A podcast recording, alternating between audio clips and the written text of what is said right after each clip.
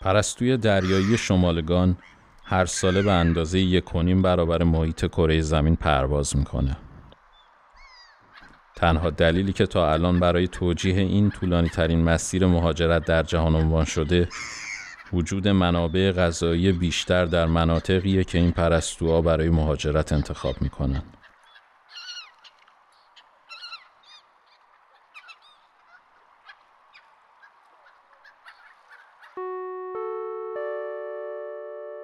این پادکست درباره مهاجرت نیست.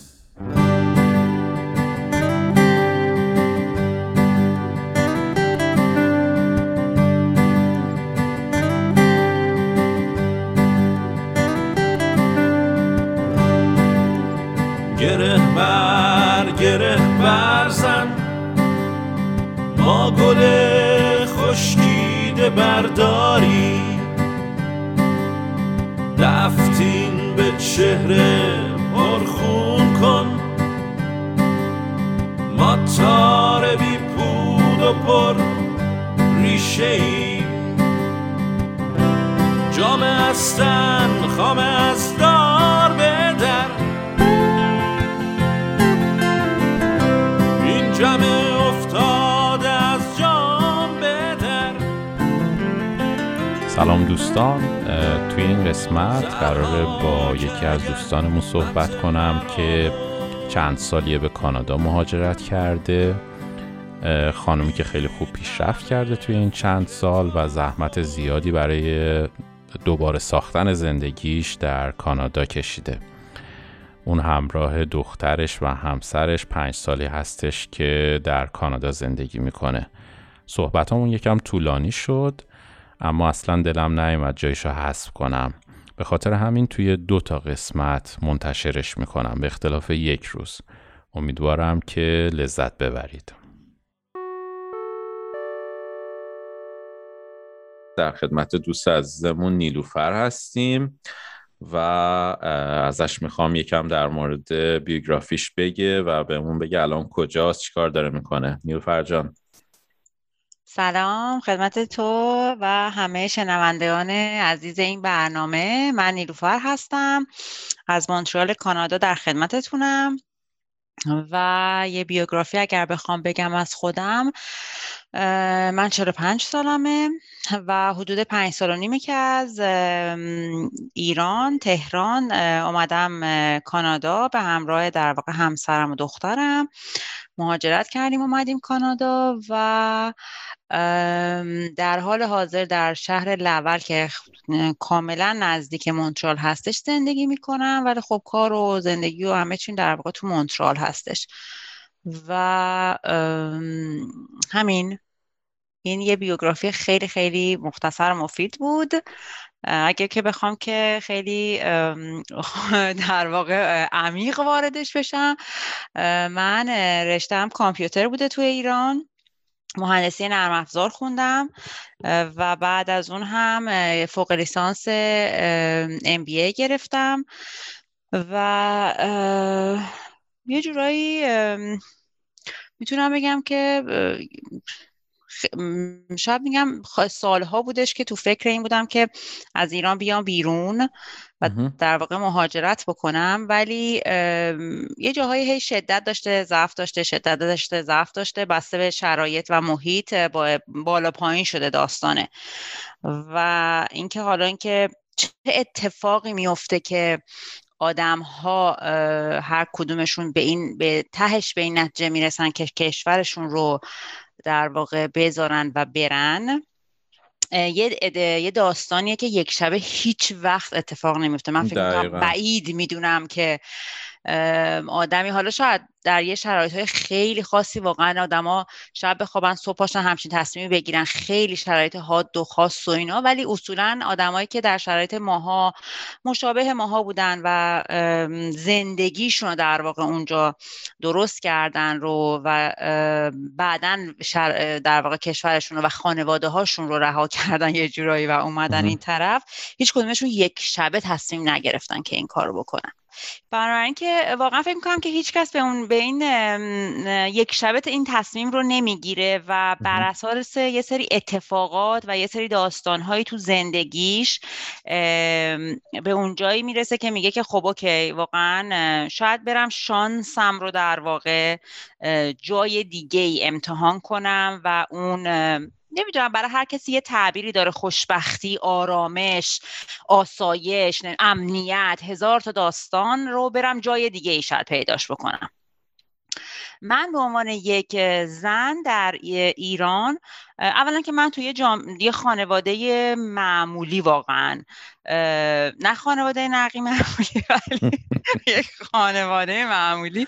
واقعا بزرگ. یه خانواده معمولی بود. وقتی میگم خانواده معمولی یعنی یه خانواده که واقعا هیچ کدومشون نه. یک در واقع هیچ شغل و منصب خاص و به وابسته به جایی به نمی‌دونم گروهی به نمی‌دونم پوزیشن نمی‌دونم خاصی در جامعه. نه یه خانواده کاملا معمولی و یه خانواده ای که واقعا طرز فکرش عمده طرز فکرش این بوده و هست که آدما با, با تحصیلاتشون می‌تونن که به هر به خواسته هاشون برسن. اگه شما از زندگی راضی نیستی باید با یه تحصیلات می‌تونی که در واقع شرایط زندگی خودت رو عوض بکنی. بنابراین که پدر من یه وکیل دادگستریه مامانم سی و یک سال تو مدرسه به بچه ها شیمی یاد داده به بچه های دبیرستانی در واقع و بچه های به خصوص بچه های پای کنکوری و یه خواهر بزرگتر از خودم دارم که جراح هستش پزشک الان تو ایران داره در واقع با کرونا و همه این داستان ها سرکله می‌زنه.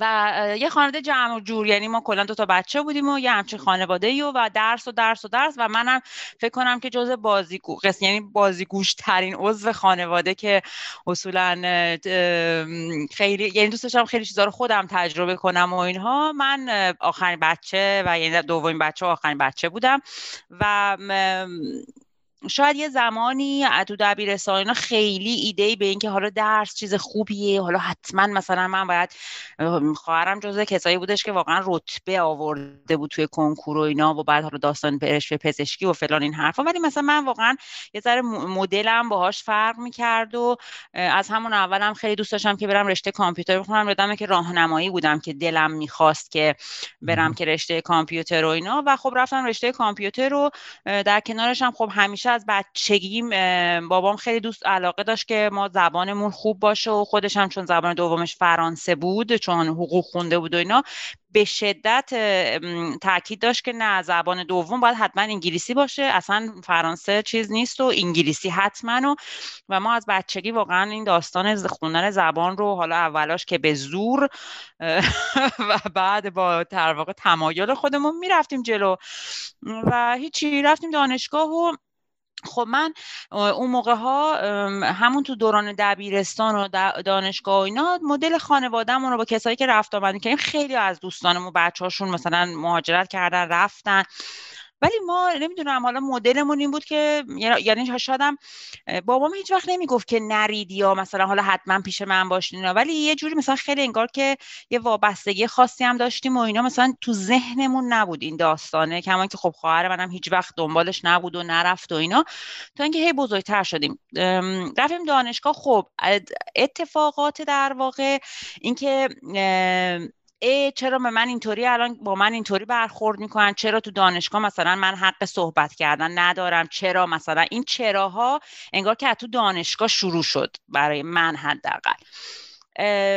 منم یادمی بودم که یه ذره به قول معروف سرم درد می‌کرد شاید و اینا. کلا خیلی زیر بار حرف زور نمی‌تونستم که برم و اینا.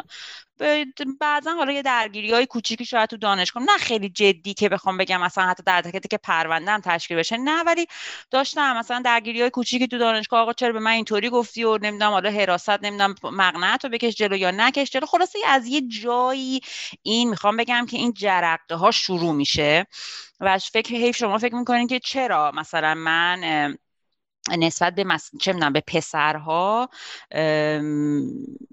فرق دارم. چرا تو جامعه بین من و یه سری آدم ها و یه سری مثلا بین جنسیت ها چرا فرق داره گذاشته تبعیض هست در حقیقت. تبعیض دقیقا. یعنی من من فکر می‌کنم یکی از بزرگترین دلایلی که به عنوان دلیل عمده مهاجرت هم می‌تونم ازش اسم ببرم همین فرق گذاشتن بین در واقع یعنی نگاه جنس دوم به زن بوده در جامعه ایران. به هر جهت خب دانشگاه هنوز آدم اونقدری انگار که زیر بار مسئولیت نیست یه ذره بیشترش فانه حالا درسه مسئولیت خیلی خاصی نداری با مشکلات یه خورده انگار آرومتر و راحتتر کنار میگذره. من مشکلاتم از زمانی که رفتم سر کار شروع شد. یه, یه در حدی که مشکلاتم شروع شد که بابام هم معتقد بود دیگه که شاید خیلی اینجا جای خوبی برای من نیست و به این فکر افتاده بود که مثلا شاید منو بتونه بفرسته با توجه به اینکه خیلی اون زمان که دارم صحبتش رو می‌کنم میشه مثلا مال قبل از سال 2000 99 اینطورا یا حالا همون 2000 بچه های رشته کامپیوتر واقعا شیش ماه نمی‌کشید که می‌تونستن بیان کانادا. اصلا یک یعنی یک سیلی در واقع راه افتاده بود و من می‌دیدم که همینطور بچه ها در واقع خیلی راحت اپلای می‌کنن میان و خلاصه بازم چون هنوز اونقدری انگار یه جورایی مشکلات هم انگار بولد نبود جدی نبود.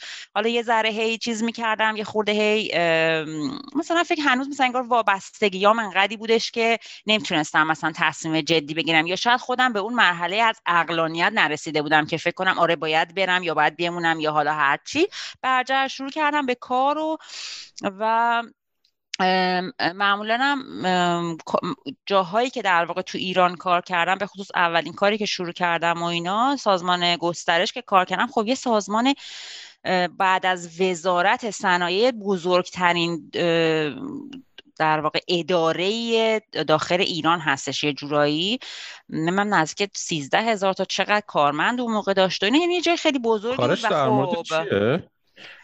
سازمان گسترش و نوسازی صنایع ایران. دقیقا پله بعد از وزارت خونه بود و یه سازمان خیلی بزرگی و من خب طبیعتا قسمت آیتی بودم. داستانای من از اونجا شروع شد. مقنعیت رو بکش خواهم جلو. مثلا آرایش چرا داری و چه با خب طبیعتا واحد آیتی همه جا من هرچی که تجربه داشتم واحد آیتی یه واحد جوونیه. چون رشته کامپیوتر مگه چند ساله که کلا اومده و چند ساله که در ایران مگه راه افتاده و حالا چند نفر خوندن فارغ التحصیل؟ کلا واحد آیتی واحد جوونیه.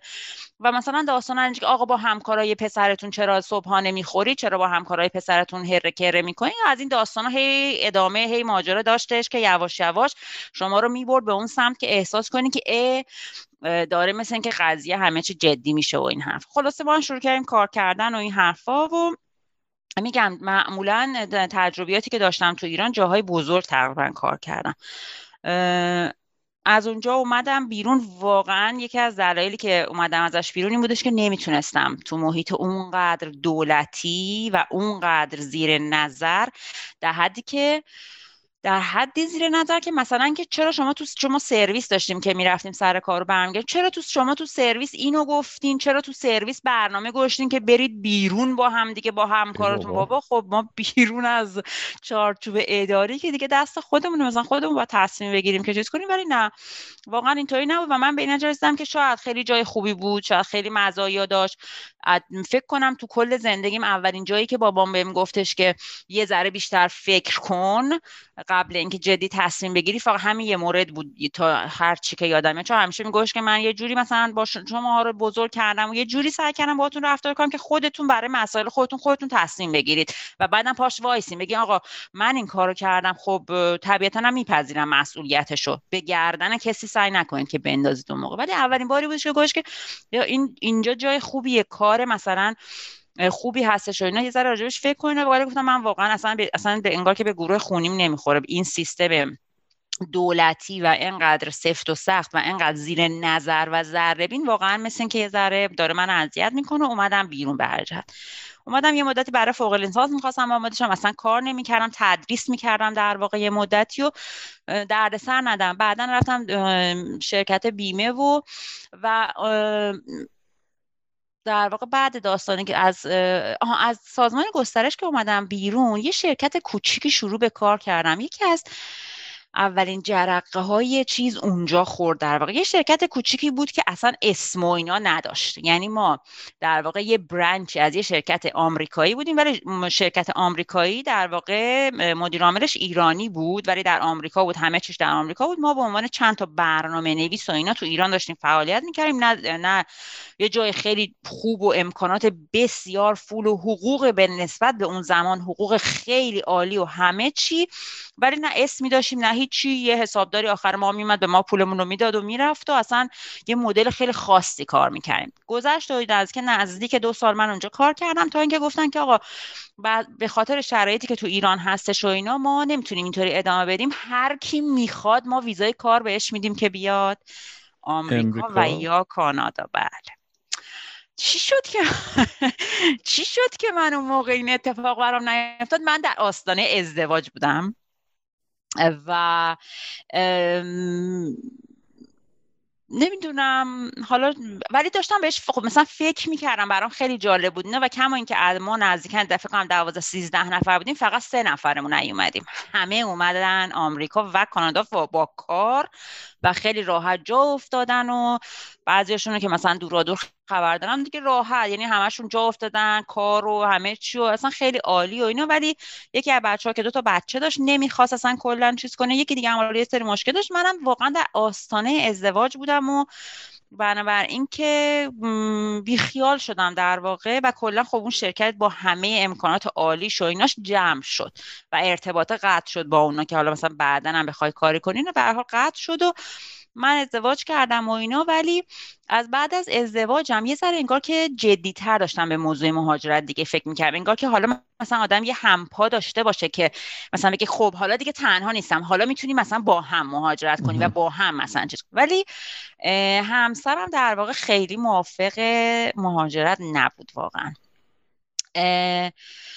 نبود به دلیل اینکه ایدهش این بود که ما واقعا اینجا کار داریم می‌کنیم زندگی درست کردیم به نسبت خب شاید حالا هم سن و سالهای خودمون و هم رده های خودمون واقعا هم زندگی خوبی داشتیم. به لحاظ سطح اجتماعی می‌تونم بگم. زندگی کار خوب جفتمون کار می‌کردیم.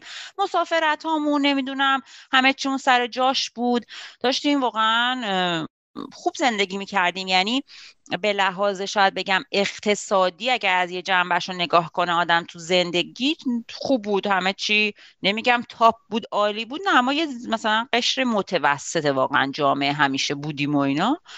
و منم خب طبیعتا مثلا شاید خیلی راضی نبودم ولی می‌گفتم که مثلا هر از گاهی هی صحبتش رو می‌کردم و اینا ولی دیدم که خب راضی نیست و اوکی نیست و اینا و به نسبت هم ما زود بچه دار شدیم و بعدش دیگه خیلی مخالف بود. می‌گفت اگه می‌خواستیم من بریم باید قبل اینکه بچه دار شدیم می‌رفتیم. الان آدم بچه رو با بچه کوچیک آدم اصلا کجا بره؟ چیکار من اصلا مگه میشه فلان؟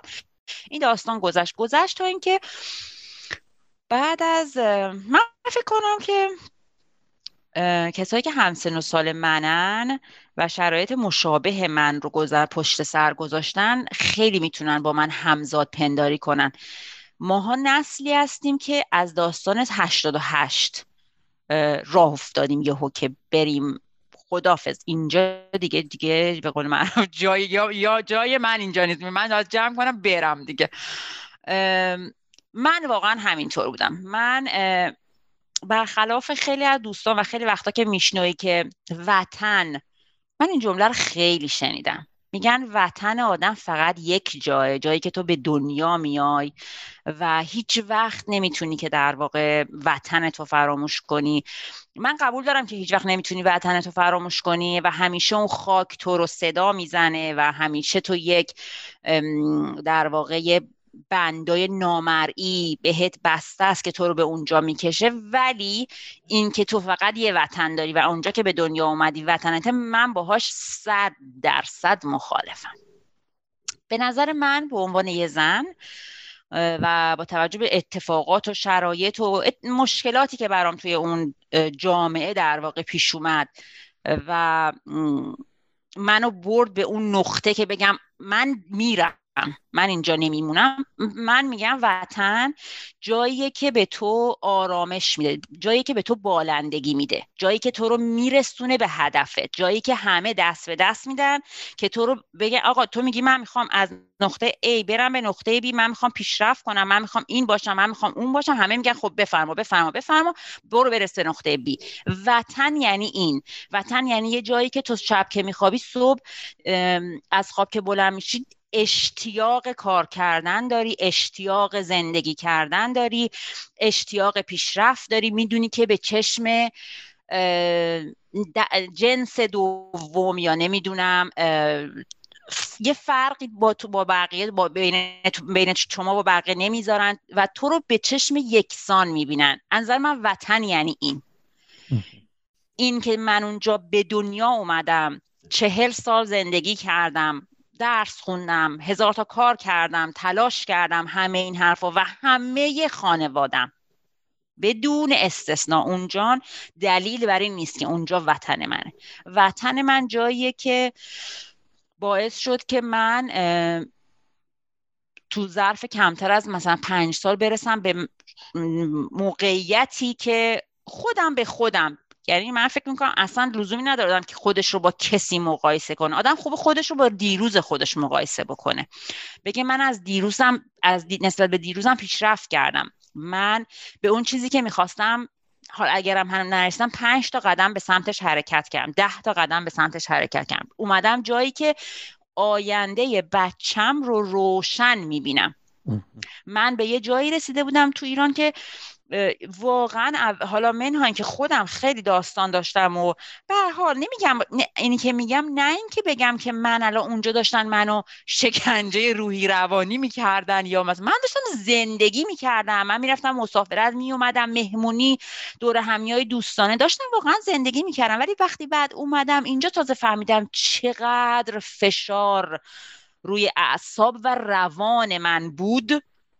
و من متوجه نبودم چون داشتم اونجا زندگی می‌کردم. هی سعی می‌کردم هی تلاش می‌کردم و دست و پا می‌زدم که هر روز بهتر باشم و یه جوری شرایط رو برای حداقل برای خانواده کوچیک خودم بهتر و بهتر کنم. ولی نمی‌شد چون دست و پام بسته بود ولی من داشتم دست و پا می‌زدم. اگر که اجازه بدی من در تایید این حرف در مورد وطن خیلی خوشم اومد از تعبیرت در مورد وطن. اگر اجازه بدی من چیز اضافه کنم. ببین میگن که وطن آدم جایی که آدم به دنیا اومده مثل پدر و مادر آدم میمونه. تو نمی‌تونی انتخابشون کنی. تو به دنیا میای و میگن که خب این پدر مادر توه و همینطور در وطن اینطوریه. تو به دنیا میای و میگن که این کشور توه و تو در اینجا بده این دین توه این مذهب توه و این زبانی که باید باش حرف بزنی. اما جا... جایی که بهش مهاجرت می‌کنی مثل همسر آدم میمونه. تو می‌تونی اونو انتخاب بکنی. می‌تونی انتخاب کنی که با کسی زندگی کنه. پس اینم وطنم در حقیقت می‌تونه اون بار احساسی رو برای آدم داشته باشه که همسر آدم می‌تونه داشته باشه. این حالا نمی‌دونم کجا خوندم ولی آره ولی فکر می‌کنم تعبیر جالبی باشه در موافقت با حرف تو اینو اضافه کردم. آره، ببخشید آره کردم صحبت تو. من صد درصد باش موافق هستم و میگم من با توجه به اینکه خودم اولا که من یه بچه دارم و با توجه به اینکه دختره یه،, یه روزی و یه جایی تو ایران احساس کردم که اگر من اینجا بمونم در حق بچه خودم ظلم کردم. برای اینکه من شاید یه سری یه شرایطی که من توش بزرگ شدم حتی حداقل تا بعد از دوران دبیرستان یکم شرایط بازتر و بهتری بود ولی شرایط داره روز به روز بسته تر و بدتر میشه و بچه من شاید خیلی از اون مشکلاتی که من در انتهای دانشگاه و زمان کار تجربه کردم اون دیگه مثلا از دبستان شروع می‌کنه اینا رو تجربه کردن و به خصوص برای این توجه به اینکه واقعا بچه های امروز اصلا متفاوتن با ما دنبال جواب سوالاشون میگردن و اصلا اینطوری نیست که بگی حالا همینی که هست. اصلا میگو برای چی همین هست؟ کما اینکه مثلا یه مثال بزنم. به دختر من میگفتش که یعنی چی که بابای من نمی‌تونه بیاد مسابقه بسکتبال منو ببینه؟ می‌گفتم خب به خاطر اینکه اینجا باشگاه خانومای مربیای تو خانومن و آقایون نمی‌تونن وارد باشگاه بشن. میگو اصلا خیلی حرف مسخره است. این برفه که بچه مثلا 6 7 آره. ساله بود و می‌گفت که این خیلی مسخره که بابای من نمی‌تونه بیاد مسابقه بسکتبال من رو ببینه و من از همینا می‌دونی یعنی همینطور یه جمله یه جمله یه جرقه یه دونه از این و یه دونه از اون و یه روزی به خودت میای میگی که خب دیگه واقعا من باید یه فکر جدی و یه تصمیم جدی بگیرم راجع به این داستان واقعا یه جایی رسیدم که فکر کردم یعنی اینو می‌خوام بگم که همسر من با وجود اینکه خیلی مخالف مهاجرت بود. یه روزی ما دوتایی نشستیم و فکر کردیم که حالا به خاطر یعنی اون میگفتش که یه زمانی میگفتش که اگه می‌خواستیم بریم باید قبل اینکه بچه دار می‌شدیم بریم و آدم بچه یعنی مثلا چجوری میشه که یه بچه رو ببری مثلا توی محیط جدیدی بزرگ کنی؟ خانواده بکنیش. اونم به خصوص ماهایی که خیلی روابط نزدیکی با خانواده داشتیم. بچه من واقعا با خانواده بزرگ شده. یعنی با پدر بزرگ ها و مادر بزرگ ها و خاله های یعنی خاله من حالا خودش که یه خاله داره. خاله, خاله های بزرگ و نمی‌دونم از این داستان. یعنی یه بچه بود که واقعا در دل خانواده بزرگ شد و من اینو کندمش آوردم و همیشه این تو پس ذهنم بود که خدا کنه که یه روزی منو سرزنش نکنه بگه چرا به جای من تصمیم گرفتی؟ چون خب اون بود هم بود خیلی مهمیه واقعا در زندگی. و یه روزایی اینجا یه جورایی حتی می‌تونم میگم گریه می‌گرفت که مثلا چه می‌رفتم مدرسهش یه جشنی بود یه مراسمی بود یه نمی‌دونم گروه سرودی ارکستری چیزی فلان بود موزیک می‌زدن بعد می‌دیدم که همه بچه ها حالا همه هم که نه ولی مثلا 80 90 درصد بچه با پدر بزرگی مادر بزرگی به با یه خانواده میان ولی بچه من واقعا هیچ کس نداشته که بیاد اینجا همراهیش بکنه. حالا درست که پدر مادر من همیشه در این سالها اومدن و سعی کردن که خیلی اتفاقا ساپورت کنن علل خصوص تو سال اول که کتاین خیلی مشکل داشت واقعا براش سخت بود کوچیک بود اون کندنه براش واقعا چون ما به جاش تصمیم گرفته بودیم اون که تصمیم نگرفته بود براش واقعا سخت بود. اونا دو دفعه در یک سال اول اومدن اینجا که سعی کنن ساپورتش کنن و بهش محبت بدن و هی در واقع تشویقش بکنن که اینجا جای خوبیه. و روزی که برگشت من گفت که من ازت ممنونم که منو آوردی اینجا من احساس کردم که خب اوکی همه این بدبختی هایی که در واقع کشیدم و تا به اینجا برسم انگار که میارزید انگار که اون خستگیه رو از رو دوشم با همین جمله برداشت به خاطر اینکه بچه واقعا ناآگاهی هم نیست. الان کاملا شرایط ایران اگه مثلا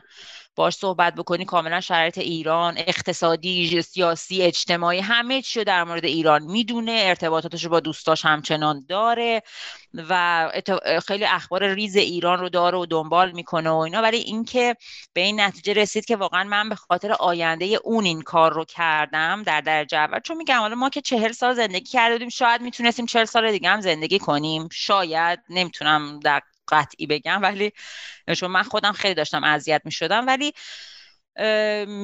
واقعا دلیل اول و دوم و سومم آینده اون بود. گفتم که خب اوکی بذار که اون حداقل یه تجربه خوبی یه زندگی خوبی رو تجربه بکنه. ماها شاید این صفر شروع کردن از تو رنج سنی چهل سال خیلی اذیت کننده باشه و اینا ولی بازم واقعا به خاطر اینکه بچه داشتم و دوست داشتم که همیشه الگوی خوبی برای اون باشم به محض اینکه رسیدم اینجا خیلی تلاش کردم. واقعا من من چهار مثلا اکتبر فرض کن که رسیدم مونتریال یادمه که 27 اکتبر اولین روزی بود که رفتم سر کلاس فرانسه. یعنی اصلا فرصت نفس کشیدن به خودم ندادم. اون زمانی که شاید خیلی اینجا خیلی آدمای موفق داریم و اینو قطعا. ولی می‌خوام بگم که برای خب خیلی هم میان یه ذره دچار سردرگمی میشن. این چیکار کنیم چیکار نکنیم. من اصلا فرصت فکر کردن و نفس کشیدن به خودم ندادم. یعنی گفتم این راه میرم جلو. حتی اگه اشتباه هم باشه حداقل می‌دونم که وقتم رو طرف نکردم خلاصه اگرم اشتباه باشه یه تجربیاتی این ما بین آدم به دست میاره که اونا بهش کمک می‌کنه. شما می‌تونی بری جلو اشتباه دور می‌زنی ایرادی نداره. مثلا از یه مسیر دیگه ای میری. ولی من رفتم جلو خدا رو شکر واقعا خدا رو شکر هیچ اشتباهی هم نکردم توی تصمیم برای زندگی دنبال کار گشتن درس خوندن. چون من به محض اینکه اومدم حالا فرانسه خوندم دو ماه بعدش رفتم کالج شروع کردم درس خوندن. درسم رو تمام کردم رفتم سر کار. یعنی من واقعا از لحظه ای که رسیدم به خودم فرصت نفس کشیدن ندادم. و فکر کردم که حالا که دارم از صفر شروع می‌کنم باید مضاعف تلاش کنم که این گپه رو جبران کنم در واقع. برای همینم واقعا میگم که خیلی آدم تو جامعه تو جامعه که واردش میشه حالا هر جا که هست هر شرایطی که داره اینا خیلی نباید خودش رو اسیر در واقع چه کنم چه کنم و این چی میگه اون چی میگه نباید بکنه. یعنی باید خودش رو خیلی سعی کنه که یک دل باشه و نسبت به کاری که داره می‌کنه با اعتماد کامل بره جلو. اشتباه رو همه می‌کنه آدمیزاد اصلا باید اشتباه کنه. همه اشتباه می‌کنن.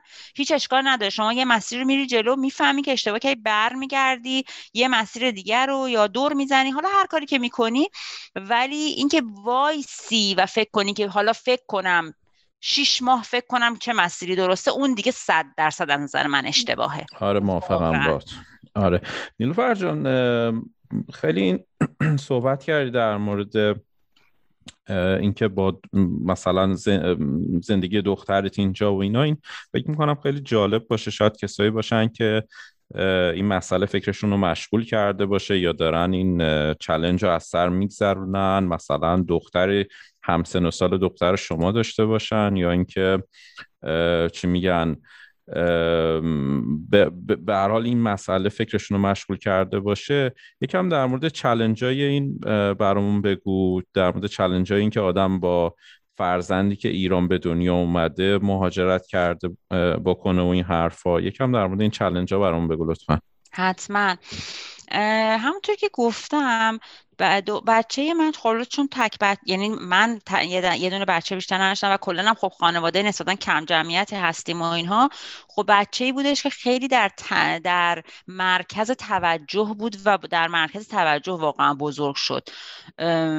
همواره من دو زندگی زم چون من بچه داشتم که رفتم فوق لیسانس خوندم و اینها هم همواره خب حمایت پدر مادرم رو داشتم کمک کردن. بعضا بوده زمانهایی تو ایران که من کاری که انجام می‌دادم در واقع دو تا پست مختلف در یک شرکت داشتم و اینا و مثلا یه وقتایی واقعا هشت صبح شروع می‌کردم کارم تا هفت و هشت شب کار می‌کردم و پدر مادرم بودن که به من کمک می‌کردن که حالا مثلا بچه من از مدرسه از مهد بگیرن از مدرسه بگیرن یا به حال واقعا همواره ساپورتشون رو داشتم و دارم و خب بچه که تو مرکز توجه خانواده که بزرگ میشه شما وقتی میکنیش و میاریش اینجا حتی اگه که صد درصد فکر کنی که داری بهترین تصمیم رو براش می‌گیری ولی یه جایی خلاصه اینجا این اتفاقه و این بریدنه اذیت می‌کنه هم شما رو و هم بچه رو. اصلا هیچ کاریش نمیشه کرد. ما چندین ماه خیلی سخت رو سپری کردیم. من حتی قبل اینکه بیام اینجا شروع کردم براش معلم فرانسه گرفتم. فقط به این خب خیلی هنوز کوچیک بود دبستانی بود و اینا. و می‌دونستم که تهش درس یعنی چیزی یاد نخواهد گرفت و به تهش به شاید بهش دردش نمی‌خوره. ولی حداقل اینکه یه ذره براش آشنا باشه که وقتی میره مدرسه روز اول که میره اونجا باش سلام علیک می‌کنه اصلا یعنی واقعا گیج نشه و اصلا فکر نکنی که خب الان اینجاست اینجا کجاست که اومده و اینا. شروع کردم براش معلم گرفتم و و تا مدت ها اینجا می‌تونم بگم مثلا بعد از مدرسه ما روزی دو ساعت سه ساعت همش راجع به مدرسه صحبت می‌کردیم. تمام درساشو من دونه به دونه میخوندم ترجمه می‌کردم براش ریاضی رو مثلا مسئله رو براش میخوندم توضیح می‌دادم به فارسی که این چیه. حتی یه چیز خیلی جالب که بگم تو پرانتز اینجا که میای اوایل که در واقع حالا یه خونه می‌گیری و مشغول میشی و اینا عموما مدارسی که بچه ها میرن علل خصوص تو مونترال خب مهاجرا هستن و ایرانی ها هم طبیعتا هستن. این یه نکته خوبی داره. من نمی‌خوام بگم صد درصد بده. به خصوص اوایل واقعا خوبه. بچه ها نیاز دارن که هم کلاسیا و دوستان فارسی زبان و ایرانی توی مدرسه داشته باشن که دچار اون یه چیز و... چیز قربت در واقع دچار غربت نشن. احساس نکنن که اصلا هیچ کی نمی‌فهمه که من دارم چی میگم. منم نمی‌فهمم که کسی چی میگه. ولی یادتون باشه این حداقل تجربه منه. از یه جای این باید بریده شه. متاسفانه من احساس می‌کنم که میگم طبق تجربه خودم خیلی خوبه بچه ها دوستای فارسی زبان داشته باشن اینا ولی وقتی که میفتن تو گروه فارسی زبان به دلیل اون نقص زبانی که دارن دیگه گروهه میشه کلا فارسی. بعد کامیونیکیت کردن با بقیه براشون سخت میشه. درسته که بچن درسته که در محیط زبان یاد می‌گیرن همه این حرفا ولی مثلا من نوعی خیلی time ی نداشتم. بچه من خیلی time ی نداشت. چرا؟ به دلیل اینکه ما وقتی که اومدیم اینجا می‌رفت شیشم دبستان. یعنی فقط یک سال وقت داشت که می‌خواست سویچ بکنه بره به دبیرستان. یه وقت شما بچه تا از دو سالگی سه سالگی نمی‌دونم استارت دبستان میاری اینجا. اون هنوز خیلی time داری. کما اینکه واقعا به دوستان دور خودم هم همیشه این توصیه رو می‌کنم. شما هنوز time داری. بچه یه سال دو سالم بره مدارسی که پر از مهاجرای ایرانیه و اینا. خیلی هم عالی دوست پیدا می‌کنه باهاشون دوست میشه. اصلا دو سال تمام هم فارسی حرف بزنه هیچ اتفاقی نمیفته بعد انگلیسی فرانسه همه اینا خلاصه یاد گرفته میشه و میاد. ولی بچه من هم حالا اینم می‌خوام بعدش نکته رو بگم. یادم نره. میگم که یادم نره. یه یه مدتی دبستان رفتن تو ایران. یه مزیت هایی داره یه معایبی. بعد بهش می‌رسم خب؟ بچه من تایمی نداشت. که بخواد یه سال دو سال اینجا بچرخه و ایرانی و فارسی و صحبت کنه و این حرفا این نمی‌تونست اتفاق بیفته. یعنی من یه جایی داشتم فکر می‌کردم یه ذره جلوتر رو نگاه می‌کردم می‌گفتم خب نمیشه. چون شما یه چیزی هم بگم که اینجا سیستم سیستم اکوی هستش. وقتی شما بچه شما میاد وارد در واقع این کشور میشه این شهر میشه می‌خواد بره مدرسه. خب اونا خودشون متوجهن که شما به عنوان یه مهاجر هم نمی‌تونی انگلیسی و فرانسه رو که نیتیو صحبت بکنی. نه بنابراین یه سیستمی هست به, سیستم به اسم سیستم اکوی. بچه میره اونجا و در سال اول ورودش به مدرسه حتی اگه دبیرستانی باشه دبستانی باشه هرچی فقط و فقط ریاضی و فرانسه می‌خونه. بچه های ما که مهاجرن که حتما باید برن توی مونترال حداقل حتما باید برن مدرسه فرانسه زبان. بنابراین که فقط فرانسه می‌خونن ریاضی بقیه درس رو نمی‌خونن که یهو خیلی دچار چیز شن و گنگ شه همه چی براشون و سرگیجه بگیرن این حرفا. خب میشه فرانسه و ریاضی. بعد پس هنوز بعد اون ریاضیه رو بخونه. و حتما باید یه جایی و یه نمره, نمره بیاره که از اکوی خارج بشه بره تو سیستم ریگولار و مدرسه عادی این بچه عادی بره مدرسه. اگر که این سیستم داستان زبانه ادامه پیدا کنه و بره تو جمع مهاجرای ایرانی و هی ایرانی صبح فارسی صحبت کنن و این حرفا اوایلش خوبه جالبه. بچه دچار غربت زدگی نمیشه از مدرسه بعدش نمیاد با گریهزاری نمیره مدرسه. اوکی. ولی این دیدم من کسایی رو که دو سال سه سال تو سیستم اکوی موندن به خاطر اینکه این زبانه پیشرفت نمی‌کنه. چون همش اصلا دارن فارسی صحبت می‌کنن متاسفانه. من چیکار کردم؟ ما در واقع البته که نه حالا فقط بگم صرفا به خاطر این داستان ولی ما کلا از مونترال خود خارج شدیم. یعنی خونه خریدیم اومدیم لول و من وقتی رفتن دخترم نوشتم مدرسه یک دونه ایرانی هم توی مدرسه نبود. یه ذره سخت بود. ما ماهای سختی رو با هم سپری کردیم. ولی از اونجا که کلا اصولا من ارتباط خیلی خوب و خیلی نزدیکی دارم با دخترم. هی صحبت کنیم حرف بزنیم سعی کنیم در واقع تشویق کنیم راه حل پیدا کنیم برای مشکلاتمون و این حرفات هی این این ماها رو سعی کردیم که پشت سر بذاریم. ولی می‌تونم بگم صد درصد پیشرفت زبانش به دلیل نبودن کسی در اطرافش که فارسی صحبت بکنه بودش. یعنی لول در واقع فرانسهش اگر که بگم اینجا بود یهو مثلا ده تا پله اومد بالاتر.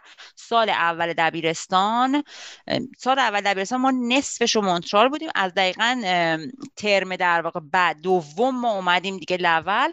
خب طبیعتا سال اول یکم مشکل داشت سال دوم رفته رفته بهتر شد. دیگه از سال سوم که اصل ماجرا بود و خب دیگه اینجا کلا دبیرستان پنج سال بیشتر نیست دیگه. از ایران کمتره.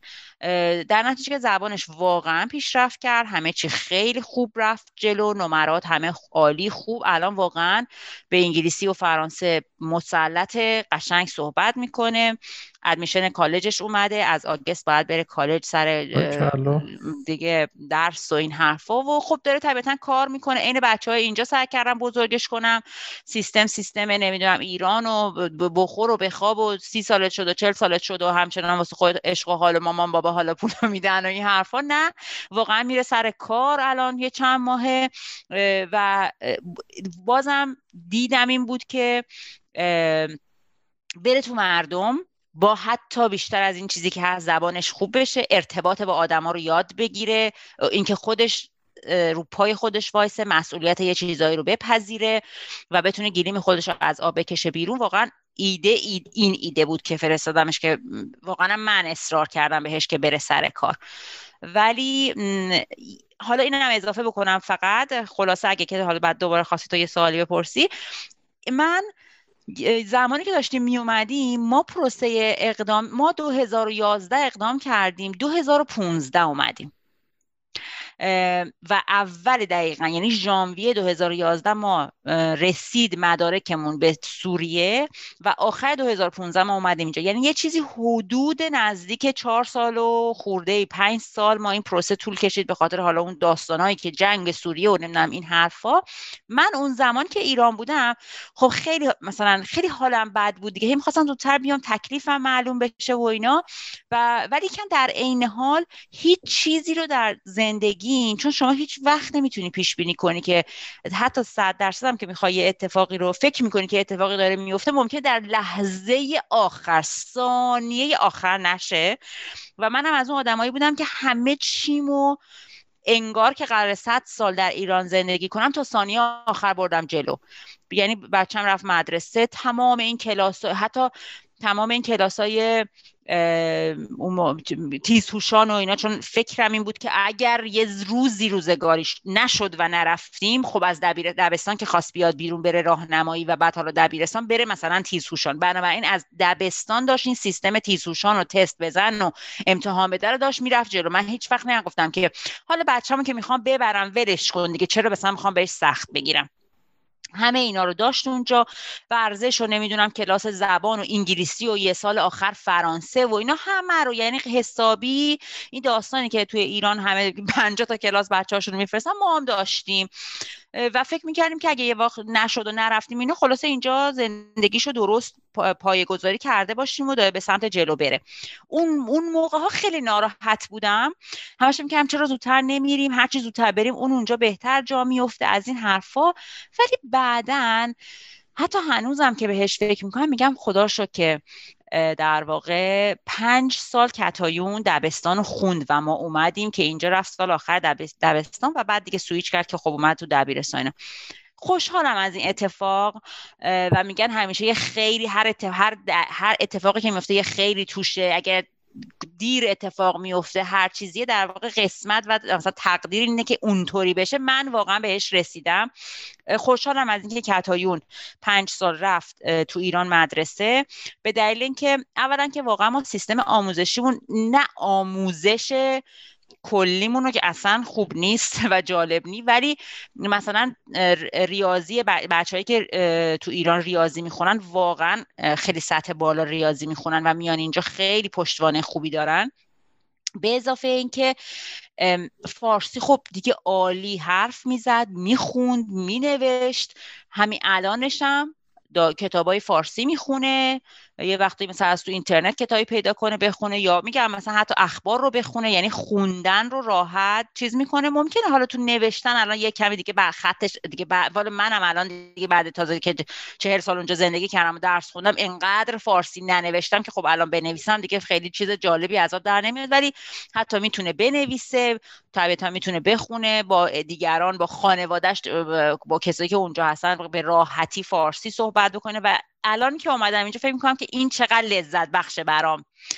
و چقدر دوست دارم که کاملا زبان مادریش رو فول بلد خوب می‌تونه متنی رو بخونه بنویسه تحلیل کنه کتاب مثلا بخونه همه این حرفا. این الان برام خیلی خوشاینده. یه زمانی شاید هی مثلا میگم خواهی چرا نمیریم؟ چرا انجام نمیشه؟ مثلا زودتر مثلا از مدرسه بیارمش بیرون زودتر بره اونجا سر مثلا مدرسه و اینه ولی الان خیلی خوشحالم که اون چند سال رو تو ایران بود و خوند و فارسیش به اندازه کافی در واقع قوی شد. و در واقع خیلی خیلی به نظرم اتفاق خوبی بود. خب امیدوارم تا اینجای صحبت های من و نیلوفر براتون جذاب بوده باشه. همونطور که قبلا اشاره کردم قرار این قسمت از پادکست توی دو تا پارت پخش بشه. پس قسمت بعدی رو از دست ندید من مسعود هستم از استودیو کوچکی در کانادا.